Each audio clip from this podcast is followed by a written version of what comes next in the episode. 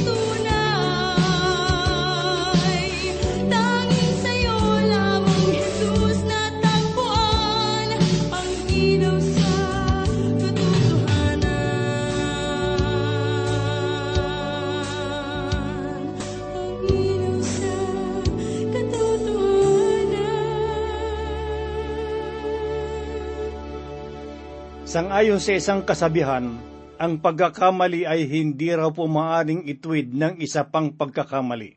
Ngunit papaano mo maitutwid ang taong tumatanggi sa katotohanan? Ano ang makatarungang bagay na iyong gagawin bilang tugon sa kanyang kapalaluan? Muli pong sumasay niyo sa oras na ito ang inyong kaibigan at pastor sa Himpapawid, Rufino de la Peret. Simula pa noong pumasok ang kasalanan, ang kapalaluan ay nagpapahayag na ng pagtalikod sa Diyos. Ngunit ano ang tugon ng Panginoon sa katigasan ng tao? Anong aral ang ating makikita na maaari nating magamit sa kasalukuyan upang ang ating bayan ay magbalik loob sa Diyos? Ang liwanag ay muli nating matutunghayan sa mga pahayag ng Diyos kay Propeta Isayas na ating matatagpuan sa ikadalawamput pitong kabanata dito sa kanyang aklat hanggang sa ikadalawamput walong kabanata talatang tatlo. At bilang pagpapasimula ay basahin po natin ang unang talata ng ikadalawamput pitong kabanata. Sa araw na iyon ay parurusahan ng Panginoon ng kanyang matigas, malaki at matibay na tabak, ang libyatan, na tumatakas na ahas, ang libyatan na pumapalupot na ahas at kanyang papatayin ang dambuhala na nasa dagat. Ang patuloy na pag-aaral sa aklat ni Propeta Isayas ang nagbibigay sa atin ng kaalaman tungkol sa panghinaharap na kalagayan na mararanasan ng bayan ng Diyos. Ang salitang sa araw na iyon ay nagpapahiwatig na ang mga propesiyang natanggap ni Propeta Isayas ay mga kapahayagang magaganap sa hinaharap. Gayon din ang salitang ito ay tumutukoy sa panahon ng isang libong taon na paghahari ng Panginoong Heso Kristo dito sa daigdig. Ang araw na iyon ay maihahambing sa bukhang liwayway sapagkat ang gabi ng kalungkutan ay lilipas at ang pagdiriwang ay darating na tulad ng sikat ng araw sa umaga. Sangayon sa talata, ang pagdating ng Panginoon ay kasabay ng makatarungang paghukom. Sa kanyang kamay ay makikita ang matigas, malaki at matibay na tabak na kanyang gagamitin laban sa mga mapaghimagsik at hindi tumatalima sa kanyang banal na kalooban. Subalit anong uri ng tabak ang kanyang gagamitin? Ito ba ay literal na sandata o isang simbolo lamang? Sa unang kabanata sa aklat ng pahayag talatang labing anim, ay nagbibigay ng kahulugan tungkol sa tabak na tinutukoy ni Propeta Isayas. Ito ay sumasagisag sa makapangyarihang salita ng Diyos. Ang sabi ni Apostol Juan sa aklat ng pahayag, sa kanyang kanang kamay ay may pitong bituin at mula sa kanyang bibig ay lumalabas ang isang matalas na tabak na may dalawang talim, at ang kanyang mukha ay gaya ng araw na matinding sumisikat. Ang tabak na may dalawang talim na nakita ni Juan sa kanyang pangitain, ang tabak na tinutukoy sa ikaapat na kabanata ng Hebreo, talatang labing dalawa, na ganito po ang sinasabi sapagkat ang salita ng Diyos ay buhay, mabisa at higit na matalas kaysa alinmang tabak na may dalawang talim, at tumatagos hanggang sa pinaghihiwalayan ng kaluluwa at espiritu, ng mga kasukasuan at ng mga utak sa buto, at may kakayahang kumilala ng mga pag-iisip at mga hangarin ng puso.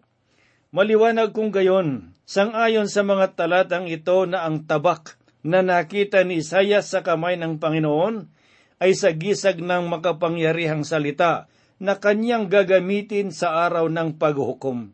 Sapagkat kung papaanong nilikha ng Diyos ang langit at lupa sa pamamagitan ng salita, gayon din ang kanyang gagawin sa araw ng paghukom, na kanyang itinakda sa pamamagitan ng kanyang dakilang anak. Subalit ang tabak na ito ay hindi lamang para sa mga masasama, kundi gayon din kay Satanas, na na nakita ni Isayas. Sangayon sa unang talata hanggang tatlo ng ikadalawampung kabanata sa aklat ng pahayag, ay ganito po ang tinuran.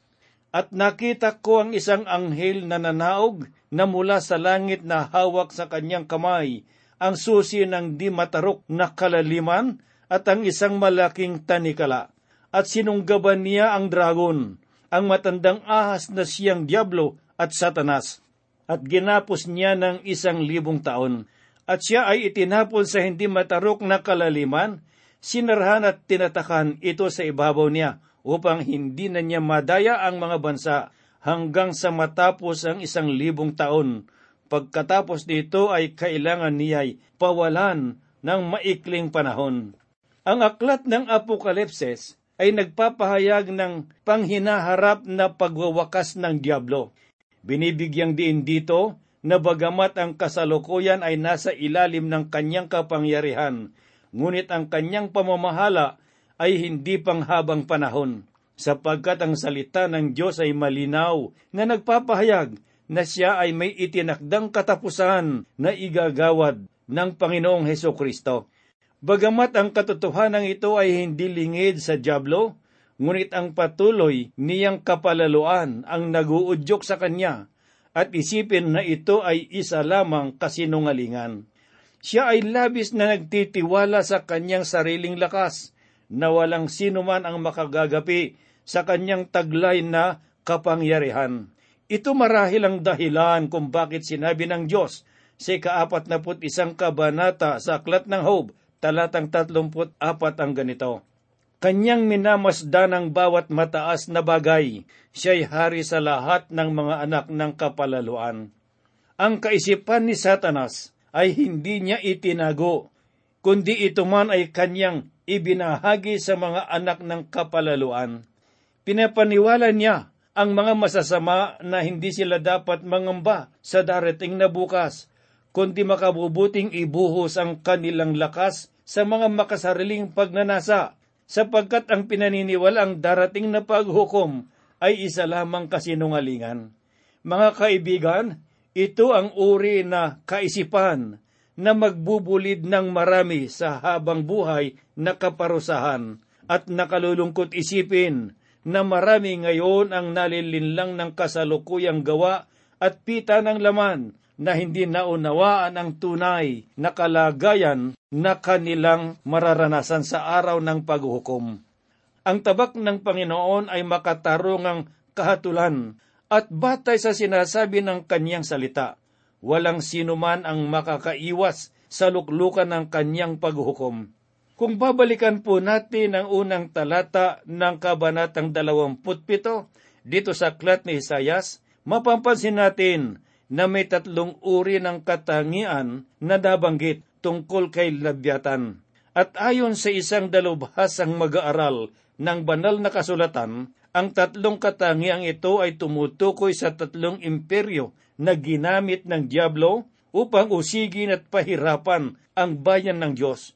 Ang tumatakas na ahas ay tumutukoy sa ilog Tigris. Ito ay sumasagisag sa bansang Assyria, samantalang ang pumupulupot na ahas ay tumutukoy sa ilog Euphrates na sumasagisag naman sa bansang Babylonia. At ang dambuhala na nasa dagat ay tumutukoy naman sa ilog Nilo na sumasagisag sa bansang Ehipto. Ang lahat ng bansang ito ay dumaan sa hatol ng Diyos, sapagkat noong ang Israel ay magbalik loob sa Panginoon, ang alabok ng pagkatalo, ang kanilang kalagayan. Subalit sa kabila ng matinding paghihirap na pinagdaanan ng mga Israelita sa piling ng kanilang mga kaaway, ang pag-ibig ng Diyos ay hindi naglaho ang kanyang tapat na pangako ay hindi niya nalimutan, bagamat ang kanyang bayan ay patuloy na sumusuway. Sa mga sumusunod na talata ay matutunghayan po natin ang pahayag sa gitna ng malakas na unos ng buhay. Bagamat ang espiritual na kalagay ng Israel ay dumadaan sa madilim na panahon, subalit ang salita ng Diyos ay nagkaloob ng tanglaw sa kanilang paglalakbay Basahin po natin ang ikalawang talata na ganito po ang sinabi. Sa araw na iyon, isang magandang ubasan, umawit kayo tungkol doon. Ang salitang araw na ipinapahayag sa talatang ito ay tumutukoy sa isang libong taon ng pag-ahari ni Kristo dito sa lupa. Ang magandang ubasan ay sumasagisag naman sa kasaganaan at kagalakan na mararanasan ng bayan ng Diyos sa panahon ng milenyo at sangayon sa Panginoon, ang Israel ay dapat na magkaroon ng awit ng pagdiriwang sapagkat ang kagandahang loob ng Diyos ay umaapaw sa kanilang buhay. Ang sabi ng ikatlong talata ay ganito po ang ating mababasa. Akong Panginoon, siyang nag-aalaga, bawat sandali ay dinidilig ko iyon. Baka saktan ng sinuman, aking binabantayan dito gabi at araw. Ang talatang ito ang pinakamainam na dahilan kung bakit ang Israel ay mananahan na may ganap na kapayapaan sa araw ng Panginoon. Sapagkat tulad ng ubasan, sila ay babantayan ng Diyos laban sa kanilang mga kaaway. Sila ay pangangalagaan ng Misaya sa araw at gabi at sila ay mabubuhay ng may galak at pagdiriwang sapagkat ang kamay ng Diyos ang kanilang pananggalang. Ang sabi pa ng Panginoon sa ikaapat at limang talata. Dito sa ikadalawamput pitong kabanata sa aklat ni Propeta Isayas. Wala akong galit kung meron sana akong mga dawag at mga tinik para makipaglaban, ako'y hahayo laban sa kanila. Sama-sama ko silang susunugin. O kung hindi ay kumapit sila sa akin upang mapangalagaan, makipagpayapaan sila sa akin. Makipagpayapaan sila sa akin sapagkat ang Diyos ay mahabagin ang bawat bansang makikipagkasundo sa Kanya sa panahon ng milenyo ay makakatanggap ng habag. Subalit dapat na maging malinaw sa ating isipan na ang pagkakasundong magaganap sa panahong iyon ay hindi nangangahulugan ng kaligtasan, kundi ang kanilang pagpapasakop ay tugon lamang sa kapangyarihan ni Kristo bilang hari ng mga hari sapagkat hindi magagawa ng tao na tanggapin ang kanyang kasalanan, maliban lamang ang kanyang puso ay liwanagan ng mabuting balita. Ang tao ay likas na palalo at mapaghimagsik, subalit sa bawat nagpapakumbaba sa katotohanan. Ang unang talata ng ikalimang kabanata ng Roma ay nagaganap sa kanilang buhay, sinabi po ni Pablo. Kaya't yamang tayo'y inaring ganap sa pamamagitan ng pananampalataya. Meron tayong kapayapaan sa Diyos sa pamamagitan ng ating Panginoong Heso Kristo. Mga kaibigan, ito ang kasalukuyang mensahe ng Panginoon para sa lahat. Hindi na kailangang hintayin ang panahon ng milenyo upang manampalataya sa Diyos. Ang paanyaya ng Panginoon ay malinaw na nagsasabi ng taus-pusong pananampalataya sa anak ng Diyos ang magkakaloob ng kapayapaan sa Diyos. Kaibigan, Dalawang bagay lang ang iyong pagpipilian.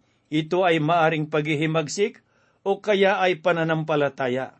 Pinili ng Israel ang paghihimagsik at tinanggap nila ang karapatang ganti ng kanilang ginawa. Kaya nagtanong ang Panginoon sa kapitong talata na ganito po ang kaniyang sinabi. Kanya bang sinaktan siya na gaya ng pananakit niya sa mga nananakit sa kanila? O pinatay ba sila na gaya ng pagpatay ng mga pumatay sa kanila. Ang kasagutan sa mga katanungan ito ay makikita po sa mga nakaraang kabanata na ating pinag-aralan. Natunghayan natin na paghihimagsik ang naging dahilan ng lahat ng kahirapang dinanas ng bayan ng Diyos. Nagpapatunay lamang na ang kaliwanagan ay nangangahulugan ng tungkuling dapat gampanan ang Israel ay pinagkatiwalaan ng mga katotohanang magsisilbing liwanag sa kanilang buhay. Subalit dahil sa masama ang kanilang pagnanasa, naligaw sila ng landas at nagpakasama. Ang sabi ng Diyos sa ikatlong kabanata sa aklat ng Amos talatang dalawa. Kayo lamang ang aking nakikilala sa lahat ng angkan sa lupa, kaya't parurusahan ko kayo sa lahat ninyong mga kasamaan. Bagamat ang parusa ng Diyos ay masakit, ngunit ang kanyang pagtutuwid ay hindi umabot sa kamatayan. Pakinggan po natin ang sinabi sa ikasang daan at labing walong kabanata sa aklat ng mga awit talatang labing walo. Pinarurusahan akong mabuti ng Panginoon, ngunit hindi niya ako ibinigay sa kamatayan.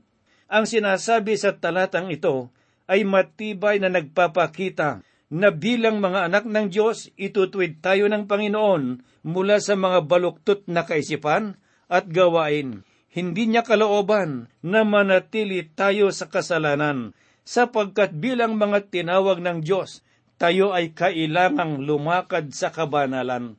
Subalit maliban sa paghihimagsik ng Israel, ano pa ba ang mga dahilan ng kanyang paghihirap? Pakinggan naman po natin ang sinasabi sa ikasyam na talata. Kaya't sa pamamagitan nito ay mapagbabayaran ang pagkakasala ni Jacob at ito ang buong bunga ng pag-alis ng kanyang kasalanan. Kapag kanyang pinagdurog-durog na gaya ng batong tisa ang lahat ng mga bato ng dambana ng insenso ang mananatiling nakatayo. Ang paghihirap ng Israel kung gayon ay kabayaran ng kanyang paghihimagsik sa Diyos sapagkat minabuti niya na sumamba sa dambana ng mga Diyos-Diyosan kaysa manambahan sa tunay na kataas-taas ang Diyos. Basahin po natin ang talatang sampu at labing isa dito sa kabanatang dalawampu at pito sa aklat ni Propeta Isayas. Sapagkat ang lunsod na may kuta ay nag-iisa, isang tahanang pinabayaan at iniwanan gaya ng ilang. Doon manginginain ang guya Dooy humihiga siya at babalatan ang mga sanga niyon. Kapag ang mga sanga niyon ay natuyo, ang mga iyon ay babaliin. Darating ang mga babae at gagawa ng mga apoy mula sa mga iyon, sapagat ito ay isang bayan na walang unawa, kaya't ang gumagawa sa kanila ay hindi mahabag sa kanila. Siya na humuhubog sa kanila ay hindi magpapakita sa kanila ng lingap lahat ng mga muog at gusali na itinayo ng tao na hindi ayon sa kalooban ng Panginoon ay winasak ng Diyos. Basahin naman po natin ngayon ang pahayag ni Propeta Isayas sa talatang labing dalawa at labing tatlo. Sa araw na iyon mula sa ilog Ropyatis hanggang sa batis ng Ehipto, gigiikin ng Panginoon ang bunga niyon. At kayo'y titipuning isa-isa o kayong mga anak ni Israel. At sa araw na iyon, ang malaking trompeta ay hihipan, at silang nawala sa lupain ng Assyria, at silang mga itinaboy sa lupain ng Ehipto, ay darating upang sumamba sa Panginoon sa banal na bundok sa Jerusalem. Ipinapahayag sa talatang ito na sa kabila ng patuloy na pagbagsak ng Israel, ang pangako ng Diyos ay kanyang tutuparin. Hindi niya hahayaan ang kanyang bayan ay malugmok sa panghabang buhay na kahirapan. Ibabalik ng Diyos ang kanilang mabuting kalagayan. Ang ikadalawamput walong kabanata dito sa aklat ni Propeta Isayas ay magandang larawan ng nakaraan ng kasalukuyan at ng panghinaharap na mga pangyayari. Ang hilagang kaharian ng Israel na tinaguri ang Ephraim ang bansang tinutukoy sa kabanatang ito. Ang unang bahagi ng kabanata ay nagkaroon ng katuparan sa pamamagitan ng pananakop ni Haring Shalmaneser ng Assyria na nangyari noong ikapitong daan at dalawamput isang siglo bago ipinanganak si Kristo. Ang pangyayaring naganap sa Ephraim ay malinaw na babala sa bansang Huda, sapagkat ito ay nalalapit na ring sakupin dahil sa kanyang paghihimagsik.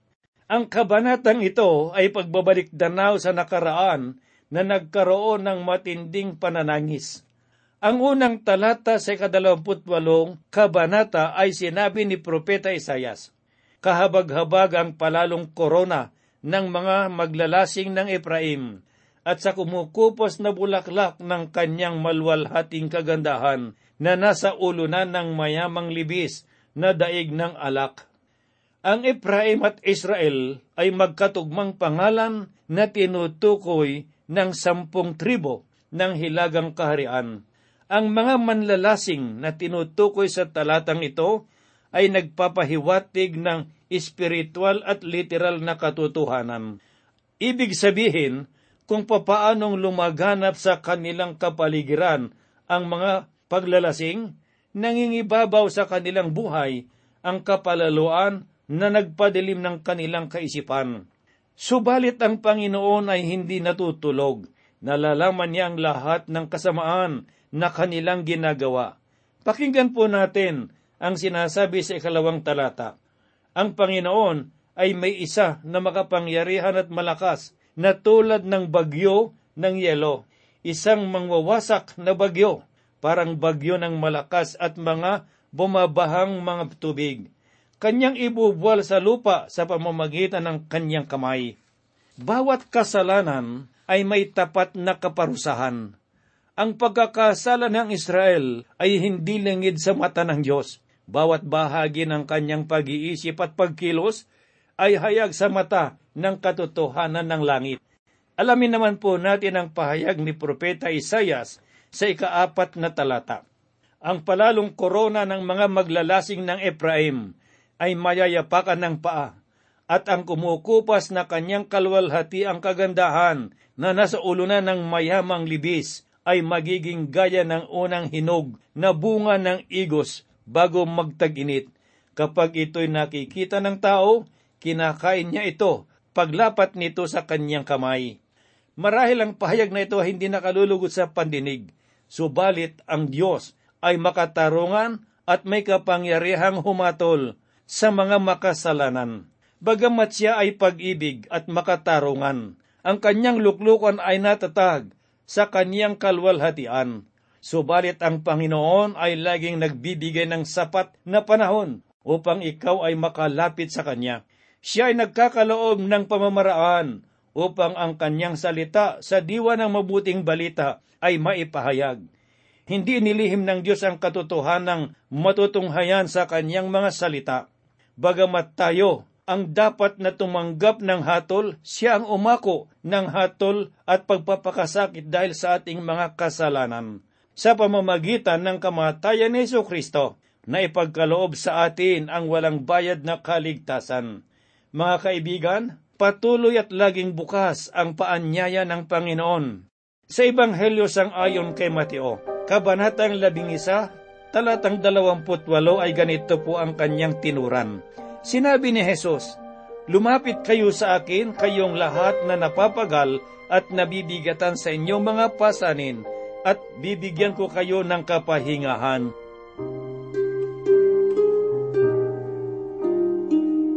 Tayo po ay manalangin. Muli po kaming sa iyo ay dumudulog. Taglay po namin ang taus-pusong pagpupuri at pasasalamat sapagkat patuloy mo kaming ginagabayan sa aming mga pag-aaral Salamat Panginoong Diyos sa mga liwanag ng iyong mga salita na aming natutunghayan. Sa bawat sandali ng aming mga pagbubulay, Panginoong Diyos sa oras na ito, akin pong idinadalangin ang bawat mga kaibigan at mga kapatid sa tabi ng kanilang mga radyo'y napapakinggan ng iyong salita sapagkat sa pamamagitan ng pakikinig, nagkakaroon ng matatag at matibay na pananampalataya. Loobin mo, Panginoon Diyos, ng kanilang pananampalataya ay maging matatag at matibay. Higit sa lahat, yung mga nakalilimot sa iyo, ang mga taong nanlalamig sa kanilang pananalig at pagtitiwala sa iyo, matuto silang lumingon at magbalik loob sa iyo, Panginoong Diyos. Pagpalain mo rin, Ama, ang bawat tahanan na merong mga hindi pagkakaunawaan, hindi nagkakasundo, pumasok ka sa kanila, Panginoong Diyos, upang magkaroon ng kapayapaan gayon din sa may mga dinaramdam, sa mga nalulungkot, sa mga nalulumbay, ikaw ang kanilang kaaliwan. Kami po'y umaasa na ito ay gagawin mo't inihiling namin ng lahat sa banal na pangalan ng aming Panginoong Kristo, Diyos naming tagapagligtas. Amen. Bagong buhay sa akin ay tunay, tanging kay Jesus ko lang naranasan ang ligaya, tanging pag-asa sa puso ko'y ngayon dalangin ko ako'y samahan mo. Sa tuwi-tuwi